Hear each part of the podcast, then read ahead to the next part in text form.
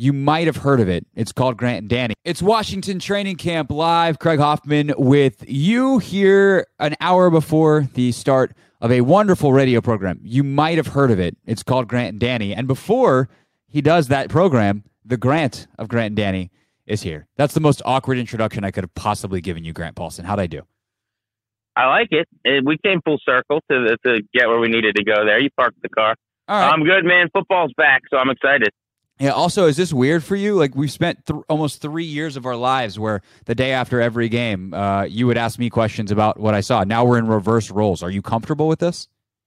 I'm all right with it. Yeah, I feel like we're in a good place. Okay, nice little free flowing discussion perhaps we'll have here. So as you you get ready for your show here in just a little bit, and, and of course some people because uh, this is a podcast will have listened uh, to your show already and are, are, getting some some extra thoughts. We can go a little longer than perhaps uh, that's the beauty of a podcast. Uh, but as you're thinking about your show coming up, you watched the game last night. Of course, Washington loses, uh, final score being 22 13, and a great moment of preseason justice where Ron Rivera calls a timeout at the end of the game, and then Wash, or Belichick runs another play, and the Patriots score because you don't call timeouts at the end of preseason games.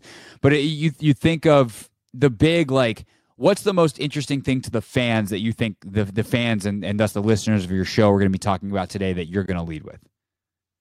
I would say there's two things, right? How the quarterbacks played, because I thought both Fitzpatrick and Taylor Heinicke looked really good and did themselves a lot of good in the eyes of the coaching staff.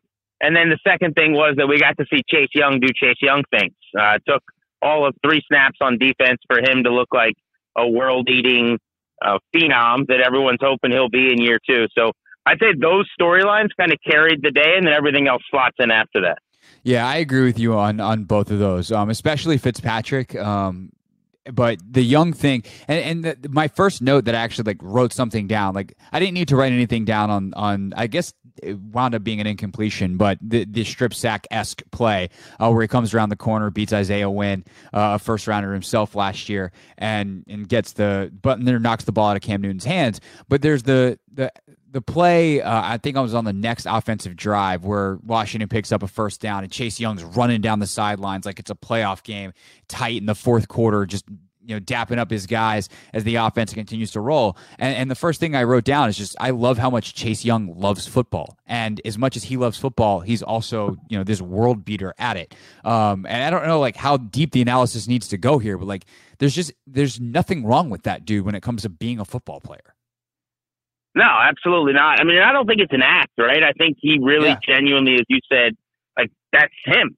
Uh, you saw him in the playoff game sprinting down the sideline to pick up Taylor Heinicke and scream after his touchdown. And he kind of had that same energy last night. I, I think that's who he is, what he is. I, I think what you said is perfect. He loves ball. I really believe that. It's part of why he's as good as he is. I think he was also born with some God given skills that have put him over the top as well. But he should have a monster season. You know, there's a lot of chatter, a lot of talk with different national guests we have on Grant and Danny that maybe he could be in the conversation for the defensive player of the year in year two. I think that's a little bullish for me, frankly, but I certainly believe he's got the potential to ultimately get there. Maybe this is the year he does it. He's going to have to essentially double up statistically, uh, analytically, a lot of what he did last year in terms of pressures and sacks and quarterback contact and those types of things. But so far so good, man. He looked really healthy. He said he was bothered last year, remember, by that hip issue that he had in the groin at training camp. And so, if that's the case, and he's a different version, a healthier version of himself, coming off a Pro Bowl as a rookie and the Defensive Rookie of the Year, where he kind of left all the other pass rushers in his wake. Uh, that's a scary thing for teams in the NFC East. Let's play Chase Young over under. I don't know if you guys have done this on the show. It's something I know you guys uh, do on a fairly regular basis. Let's go. Let's go 12 and a half sacks for Chase Young over under. Um, I think I had him. I'm going to say under. I've got him at like 11 and a half, but I'm telling you, Craig, like this won't surprise you. I don't think, but we've had really smart people on analysts that break down the film like Brian Baldinger and, and people like Charles Davis and whoever else. And I mean, a lot of people are have him closer to 15 than 10 this year. He had seven and a half last year, but I would go under. I'd say right around 11, 11 and a half would be a nice, realistic jump from what he did and played and saw last year. Yeah, I think I do think that it, it's so helpful for him statistically speaking. Like you can have an impact on the game without necessarily accumulating statistics at that position because you demand so much attention that it frees up other guys. But because Sweat's on the other side, like I actually think I would take the over there barely. Like that's there's a reason I picked that number. I did. I, it's not like I'm looking at the Vegas numbers, but that feels around right. But the fact that Sweat's on the other side means you can't just load up a ton on Chase Young. Like you have to keep those guys guessing because if you just let Montez Sweat go one on one every single snap, then he's going to wind up with 12, 13, 14 sacks this year. Yeah, and that's what's crazy, right? First of all, should be noted to your point that the sack he had last night beating Wynn with the great move with his hands and, and going and getting Cam Newton, Sweat wasn't playing. So he had, you know, a guy who's not a starter opposite him at defensive end and still made that play. That's number one. But number two, as far as Sweat goes, like it would not surprise me at all if he had more sacks than Chase Young. I mean, last year he, his counting numbers were better than Young's. Pressures, sacks, quarterback hits, a lot of those things. And that's not to say that he had a more impactful season, I don't think, uh, because Young in a lot of those games, as you said, gets doubled, gets chipped. You know, running backs are headed toward him. The line is shifting in his direction. And Sweat was a beneficiary in some way. But for the same reason, you can kind of see him having that monster year. I mean, they have to keep those two guys healthy, though. Like another layer of this storyline to me, Craig, is that first of all, Chase Young was banged up for much of last year. We found out after the fact, and obviously did miss some time. Montez Sweat has been mostly pretty durable and healthy. I, I don't love playing the who's vaccinated, who's not game, but both of those guys have either been outspoken in Sweat's case or you know, very publicly now we know based on having to wear a mask and everything with Chase Young you know, they're not vaccinated, so there's more of a risk perhaps of missing some time with COVID, you would think. And they don't have a player behind them who's proven. Like they have a seventh round pick from last year. James Smith Williams is like the next guy up. They've got two seventh rounders from this year, William Bradley King and Shaka Toney. Kerrigan's gone, so there's not like another five sack guy on the roster or anything. Brian Anderson's no longer with them, so I'm interested to see like who the third guy is, or maybe they pick someone up who gets cut. But the bottom line is they can't afford to have either of those guys miss time. Like that's a very, very critical thing for them.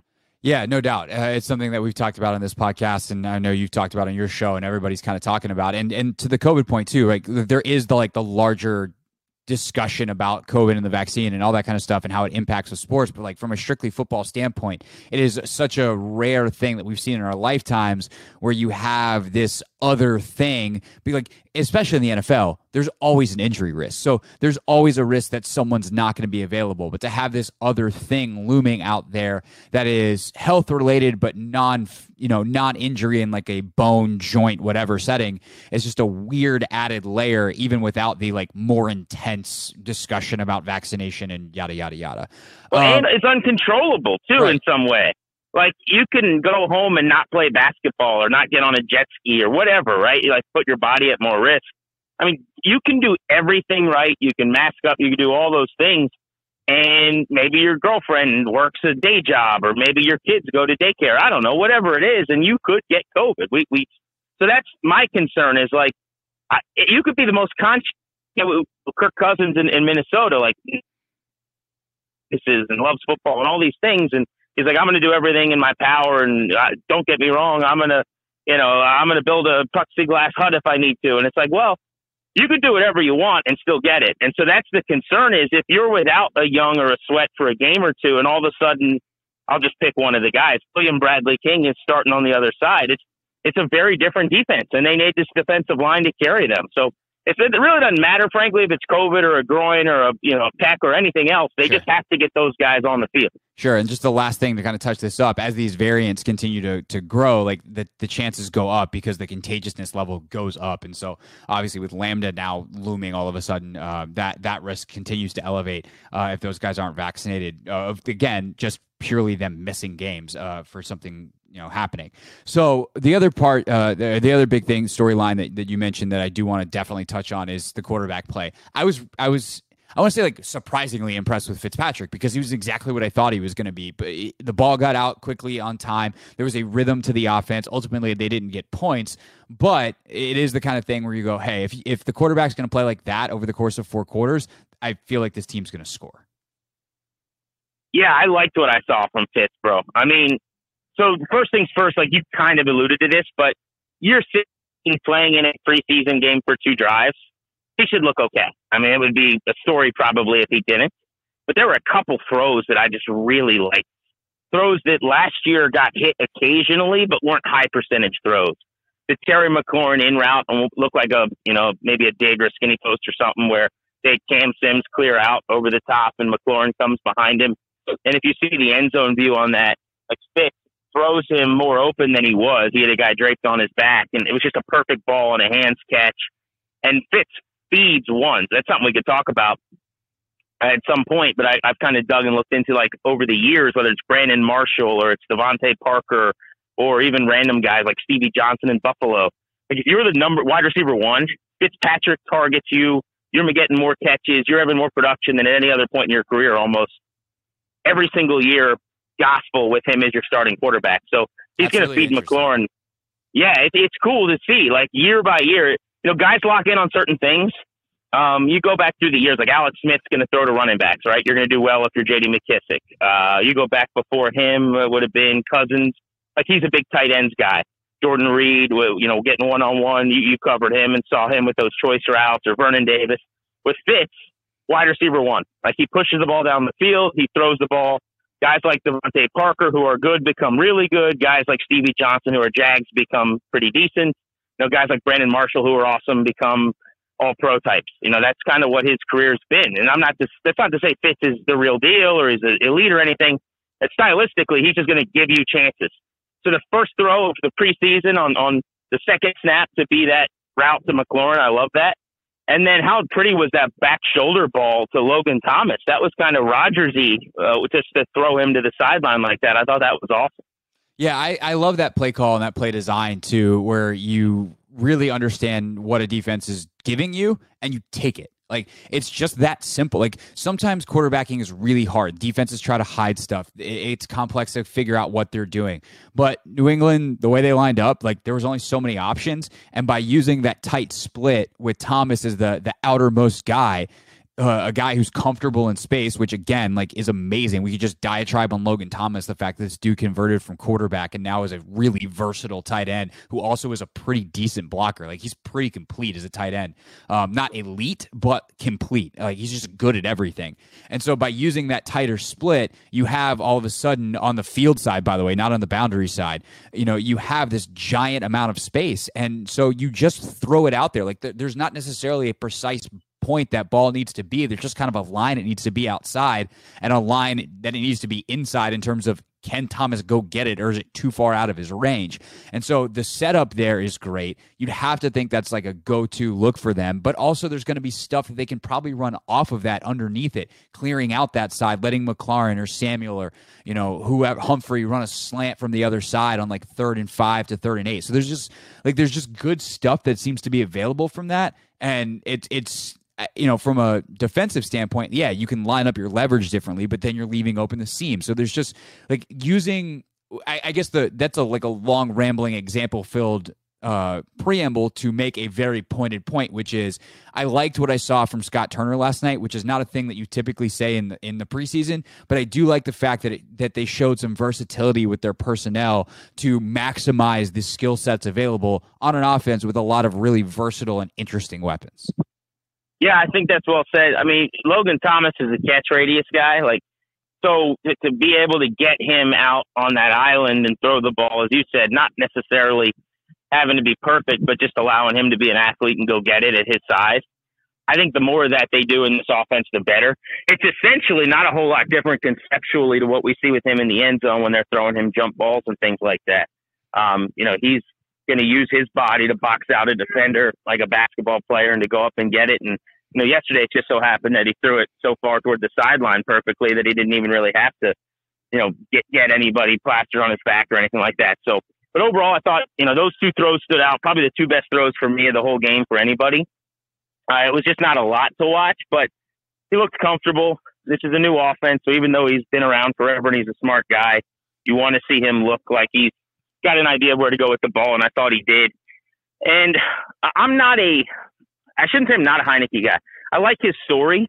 Uh, fans love him and think he's, you know, the future. A, a lot of fans, there's a pocket of fans that feel like, you know, he should be I'm certainly not in that camp. I, I don't think he should start, and I think Fitz uh, starter. But I will say that I came out of that game feeling better about Heinicke than I did going in.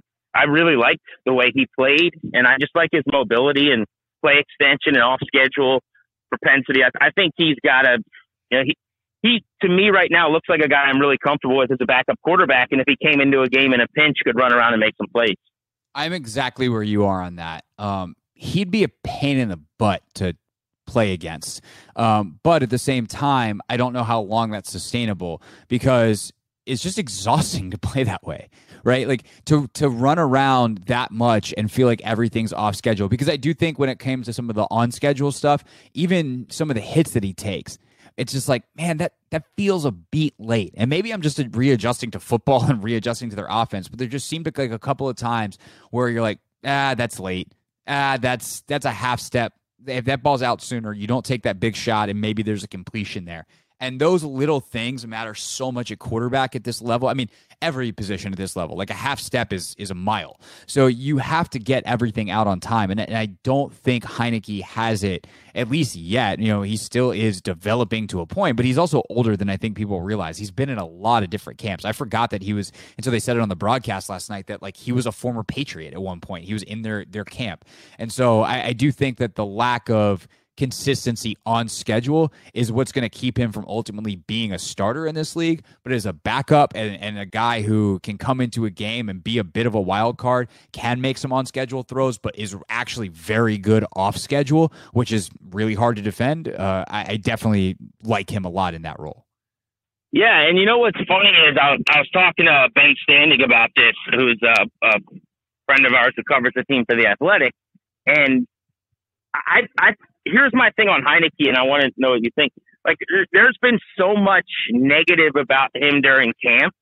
Um, nobody purposefully, right? But he hasn't played particularly well, and the reporting by and large has just been that you know he's either regressed or basically the idea is that there's a Grand Canyon gap between Fitzpatrick at practice and Heinicke. And my thing that I'm this is like a working theory that I'm coming to, but I think all of the moments that are either wow moments and or times where I'm really impressed by Heinicke are mostly off schedule mm-hmm. to the point where like you get some of that in practice, but that's not really a practice. Just get the snap, throw the ball. You know, here's what we're doing. Games are when you run around and you extend and you kind of just be an athlete and play football. And that to me is like Heinicke at his best. You saw it against Tampa Bay. You saw it a little bit against Carolina. And I thought last night there were a couple times where you saw that. Those are always like my favorite moments of his.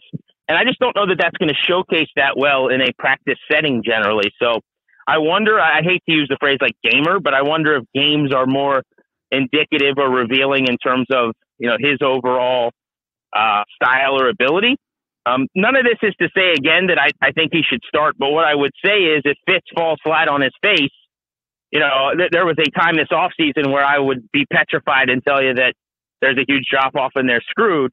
And I'm not going to let like a couple drives last night change necessarily my feeling on that, but I came out of that game feeling better about Heinicke's body of work going back to last year, feeling like maybe some of that carries over than I did going in. No, I think the the gamer tag uh, is hundred percent what he is, and it explains a lot in his career. Right when he's gotten on the field, you're like, okay, maybe there's something here to this guy. Yet he can't practice well enough to get onto the field in multiple situations, whether that is Minnesota, whether that is Houston, whether that is New England. Like, and obviously when he was in New England, there was that Brady fellow there, so he was never going to get on the field. But like, it's weird know, they didn't play him. Yeah, they really should have. I, he could have been a future Hall of Famer. I mean, oh wait, Right, right. Um, but like you see it, you see it throughout his entire career that he's just not a good practice player, and sometimes that is how guys are. And there's there's certain positions where I feel like that's that's more inclined to happen um, because you can just do like you can do special stuff that just screws up a practice. Quarterback, obviously, being the most of that. Um, but I, I do think that when he gets in, there's a competitiveness to him that is palpable that I think sometimes can be like I think that is the thing that clouds fans' judgment where they think he's better than he is because it's so clear he's fighting so hard and there's like an emotional attachment to that. but it also does have tangible results. Like the never say die attitude can be very helpful because he's going to extend right. plays. He's willing to take a hit. And sometimes if you're willing to take a hit, that last half second before you get drilled is when a guy comes open. You, you get a first down and maintain a drive and it turns into points. But um, the ability to consistently play in this league has proven time and time and time again, almost without exception, to be based off the fact that you can eventually figure it out from the pocket and take the easy stuff. Because if you can't figure out the easy stuff it's just there's the players are too good to for every snap to be hard. Yeah and this is completely anecdotal to the, the fan point but i think you hit on something which is that eh, the the moxie which is what i'll call it but like yeah, that you know the, the brett Favre like has more fun than everyone else thing is part of why he was loved because he'd run down the field and he'd lift Donald Driver up over his shoulders. You forget about the two picks he threw before that game-winning touchdown. Right. I do think there's some of that with Heinicke. Like my wife, right? And again, this is one person; it's an anecdote, but I think it's somewhat instructive. So when when we watched the playoff, the Tampa Bay playoff game together, like she just loved this guy, and she's jumping around and like he's diving for the pylon. She's like, they got to sign this guy. He could be the, the future. And I'm like, you're insane, but you know, and then I heard it from callers all off season. And as soon as he got into the game last night, like his first couple plays, he completes a pass and she's like clapping. And then he had to scramble on the naked boot on third and one, where it was a really good call, I thought, from Turner. Uh, and, and they knew he was going to get to the, the boundary and, and you pick it up because he's got the wheels to do it. And she's like, I just love him. I just love this guy. And like his style of play does resonate with people. And it's like the hopping up and hitting people on the helmet. They dig it. So he's a popular guy, and if he keeps playing well, that that's only going to grow. Um, but the good thing I think for Fitz, for the team, for everybody, is that he played well enough that if he laid an egg, like threw a pick on his second throw, and and they went three and out after that, you know, then today's a whole different, uh, unhealthy and unhelpful probably conversation, big picture. But because he played so well, it's a good thing. Like he looked really good, and Heinicke looked solid. I thought to, to good, and and it's a good place to be for them going out of game one. No doubt. Um, because I know that you love him uh, from the interview you guys did, and he's also a fan favorite. Let's touch on Sammis Reyes' night real quick. Uh, had a couple of bobble catches. I actually, there's a couple plays where I'm like, who had that block? Oh, that was Reyes. Like, what do you think? And, and I'll, I'll, scope it out this way a little bit. Like, what do you think they ultimately wind up doing at tight end from the training camp practices you've been to, to the people you talked to, to watching last night? Like, how many do they keep, and does that dude wind up making it? I think it's hard to imagine them keeping more than three. And as of right now, I have a hard time believing he'd be the third guy. The only way I would even consider keeping him on the roster as my third tight end is if for some reason you think that you couldn't get him to the practice squad, which I think he has like practice squad written all over him. And that's the whole reason for the squad is to get that guy reps and teach him football and to get him where you want him to be. And maybe it's this year, maybe it's next year he's on the field. But if some, if you know there's another team out there that's just aroused by the idea of him and that was sniffing around on him, then you'd probably have to keep him in your building. Uh, but I don't think that would be the case. You saw yesterday, right? It's not natural. He's fighting football a little bit on a couple catches, but what an athlete! Like, mm-hmm. and you can speak better as an actual athlete than I can on some of these things. But when you see his size and his the way his body moves, the twitch, like yeah. it, it's amazing to me. I mean, it, it really, and that was in a like just watching him on a, a handful of plays in a preseason game in a sport that he'd never played an organized game in until last night. Like I, I'll worry about some of the other stuff down the road, but he was running routes as he was supposed to. I thought the the catch on the little uh, dump pass over the middle for 21 yards down the seam was like a really nice route where he got a guy plastered behind him and, and was able to run a dude over after that. Uh, even though he played a little popcorn, the sideline play was a great athletic catch after he, he nearly bobbled that. Uh, made the two grabs. I didn't lock in on him, frankly, as a blocker. When I go back and watch, I want to do more of that because um, that's going to be critical for him, obviously, as a tight end down the depth chart in the league. But he's so big and strong, you'd have to imagine if his technique gets to a point, he's working with Logan Paulsen and some other um, people just outside of the building, in addition to all the time he gets with the coaching staff you know, he I don't know why he wouldn't be able to play tight end in this league, but I think my, my initial observation from last night that he is a project. It is going to take some time, and my guess is they'd love to have him on the practice squad if they could get him there. Yeah, I, I, think so too. The, the, thing that stuck out to me about him was his size. Like, it's one thing to hear the numbers, but then you see it in pads and you're like, oh, that dude's huge. Like, you're just like, oh my God, his arm like because you think also of like basketball player a little bit uh-huh. thinner right? And, and, all of a sudden you're like oh no no no no you're built like a football player. Like you were built like an absolute tank. And i know like the shirtless instagram pictures and all that kind of stuff and you can see it but it's just different in pads. There's something about i mean even like when I cover the team and like I saw Trent Williams every day, but I saw Trent Williams in pads on Sundays and was like, you're a massive human being. There's something about football pads. And then for it to translate like that on TV, for him to look big amongst football players, you're like, wow, that is a different kind of dude in terms of how he is built. And then the other thing that really impressed me in terms of the athleticism, like yeah, he's fast and he's twitchy and all that kind of stuff that you said is absolutely true. But the power, and I'm curious, you know, we'll have to circle back when when you watch back and and check out some of the blocking. But like, there was a couple plays where I'm just like, how did there was a play? God, I think it was Barber um, in the fourth quarter had a had a run off of his side where Reyes just blocks down and he just moves a guy. And so the power that he had and understanding how to use all of that strength and size and speed and twitchiness and and turn that into power that is an impressive thing that that is actually hard to do athletically. And the fact that he did it uh, multiple times and was able to sustain i thought was was pretty impressive. Yeah i just wanted to see the guy on the field to, you know, to me when you're as raw at football as he is like it would have been reasonable for him to have kind of at some point not known where he was going or to miss something pretty clear up front in the assignment or whatever. It didn't seem like that happened and he seemed to, to kind of have some the functional skills necessary. The big story coming out, people will be talking about is he he bobbled two passes, but he caught the two passes. He didn't have drops, and uh, and and in one of those cases, to be able to haul it in after the bobble while getting his feet in on the sideline, I actually thought was a plus. So I I come away impressed and hopeful, but and this didn't change last night. I, I just, it's a really, really tall order, man, for a guy that's never played football in his life. Right. To make a 53 in the NFL. While, you know, that would be really, really cool. I just, I don't know how realistic that's ever been. And, and I would say after last night, I feel pretty confident that you, you probably would be doing well to get him on the practice squad. Um, but they would know better than I would. Like, is there a chance someone would pluck him? I can't imagine that, but it is always, there's always like one or two guys a year where you go, why did the team do that? and, and maybe someone just thinks, you know, he's the next Gates and, and we'll stash him for several weeks. We don't need a third tight end uh, while we teach him the game.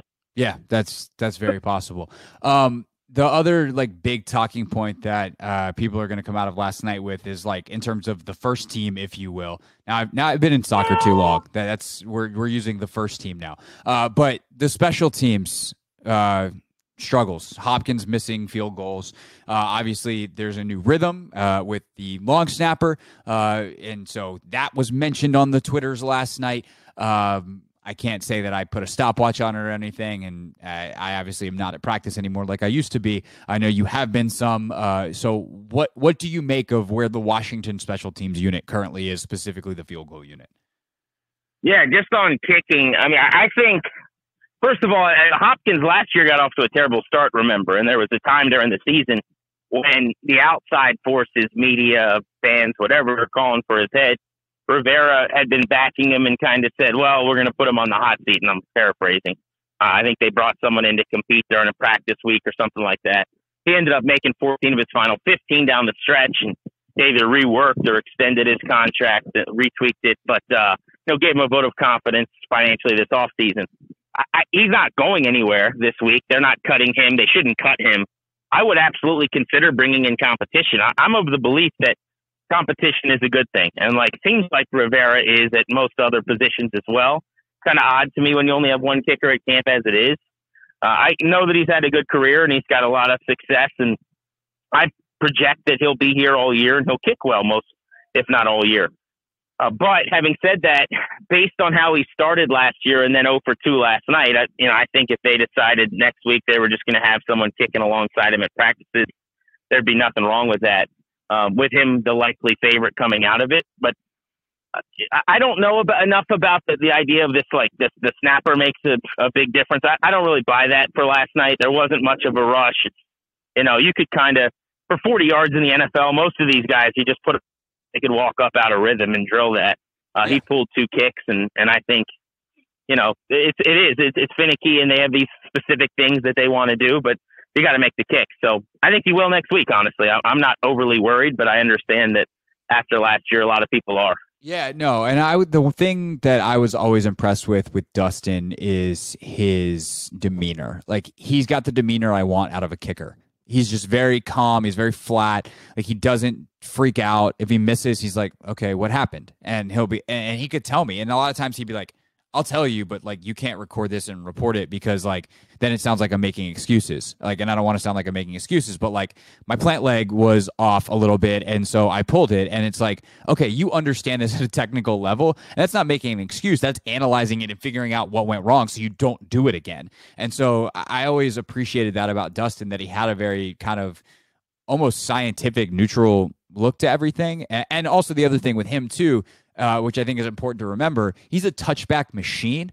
So the fact that he has that going for him on kickoffs is a plus. That if there's if you're even or if you are even with him in a kicking competition on field goals, he's probably going to have you on kickoff anyway. So that's another thing to, to just kind of keep in mind. All right, you have a show to go get ready for, uh, and you will have much more time than you did on this podcast. But hopefully, we got to dive into some stuff a little bit deeper uh, here so that people are getting a little bit different. You can, of course, listen to Grant and Danny weekdays on 1067 The Fan on this here Audacy app. And, uh, of course, 1067 FM all around the DMV. GP, uh, have a great show today, and I'm sure we'll be talking to you very, very soon. All right, Craig, be well. Thank you, man. Yeah, enjoy the uh, upcoming preseason action. Should be fun. Thank you kindly, sir. And we'll see everybody right back here Monday, 1 o'clock on the Audacy app for Washington Training Camp Live.